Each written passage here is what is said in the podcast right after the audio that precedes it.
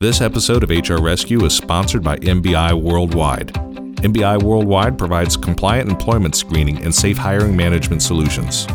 Excellent customer service, integrity, accuracy, integration with existing HR software platforms, secure online account access, and a wide range of products and competitive pricing define why MBI Worldwide believes that good screening is smart business. Each day, we get hundreds of questions from our clients and other small and mid sized business owners about some of the most common HR issues. We figured if they have those questions, you might too. Let's provide a lifeline and share our answers to some of the most common scenarios. This is HR Rescue with your host, Jenny Stone. Here we go!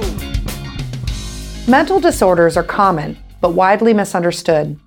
According to the National Institute of Mental Health, about one in four adults suffer from a diagnosable mental disorder each year.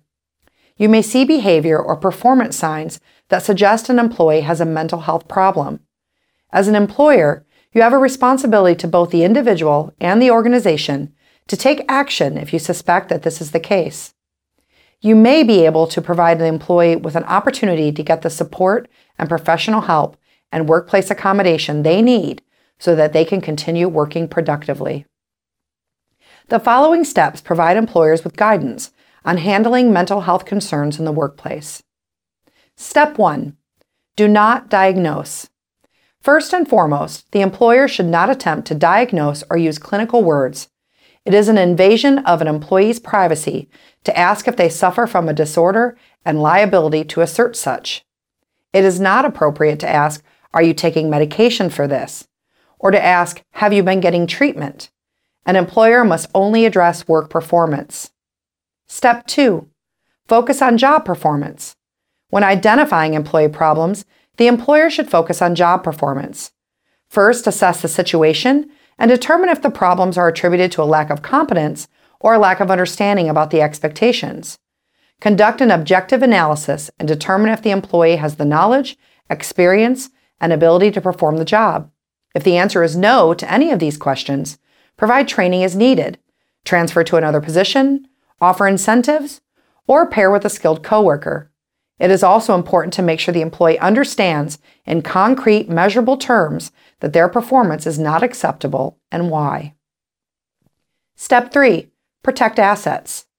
If the determination was made that the employee has the knowledge, experience, and ability to complete a task, and the employee understands that it is his or her job to do so, but is still not performing, the employer might be dealing with an employee with a mental health concern. It is crucial to avoid counseling employees. Step 4. Document effectively. Nothing but the facts should be an employer's motto when documenting performance issues. This includes, but is not limited to, the following Who was involved? What was the problem in concrete terms? Where did the incident occur?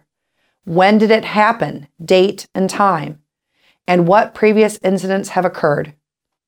When it comes to documentation, employee, employers should act as though if it's not written down, it did not happen. Step 5 Meet with the employee. When a problem area is identified with an employee that centers on mental health concerns, an employer should meet with the employee.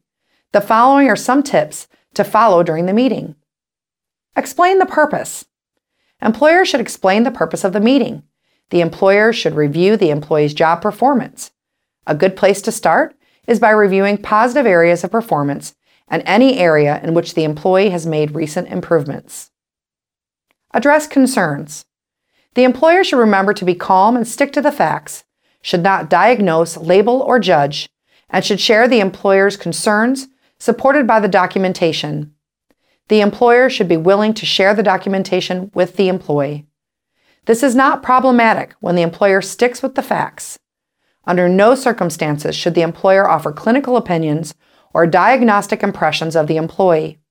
Instead, company policies and procedures that are not being met, which pertain to performance, should be cited. Design a plan of action. The next step is design, to design a plan of action to bring the employee's work back up to acceptable standards. The employer can assure the employee that the supervisor is confident and the employee can correct the problems, and then remind the employee that the goal of the meeting is to help them succeed. The employer can set a time frame in which these goals will be met. Then factual consequences, based on company policy of what steps will be taken if improvements are not met can be explained. Take questions. The employer should allow the employee to seek for clarification, express concerns, or offer insights. It's a good idea to make accommodations as appropriate and feasible to meet company needs. For instance, the employer can allow the employee to work a flex schedule, telecommute, job share, transfer to another position within the company, or take some time off. Refer to an EAP. When making a referral, the employer should not ask if the employee needs to be referred or if they are having mental health problems. Instead, it should simply be stated that a referral to the EAP is being made. The employer can say that if personal issues are affecting the employee's work performance, the EAP can help. If the employee says they were just diagnosed with a disorder, it is not appropriate to engage them in this conversation. Instead, it is a good practice to stop them and say, I want to respect your privacy. We will keep it all business here, and you can talk to professionals about any issues you might have.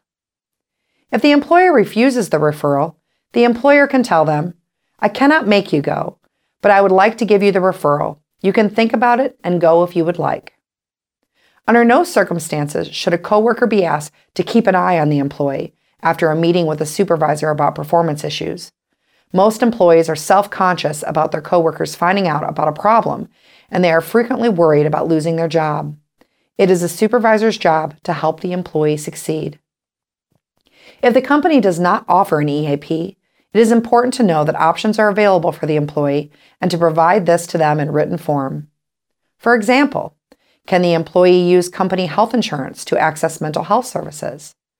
Is there a local mental health center that offers economic services? Can the employer partner with a local university, allowing postdoctoral students to provide supervised services? Each company should make a plan on how to best support its staff. Follow up with the employee. During the meeting with the employee, a set time should be established for when the supervisor will next meet with the employee and a method of communication to allow the employee to communicate any obstacles prior to the meeting should be created. Mental health challenges touch us all in some way at some time in our lives. As employers, we have the power to help, to make it easier for people to talk, to help them get the support they need in the way that works for them, and to help them be their best selves at home and at work. Thank you for joining us for this episode of the HR Rescue Podcast. Make sure you subscribe so you never miss an episode and help spread the word by leaving a review. The HR Rescue Podcast is made possible by HR Shield, the firm consulting group of Tampa, and your host, Jenny Stone. Here we go! This podcast was recorded in Tampa, Florida, and Greenville, South Carolina, and was produced by Lonnie West at LRW Media Studios. Find us in your favorite podcast app or online at hr-rescue.com.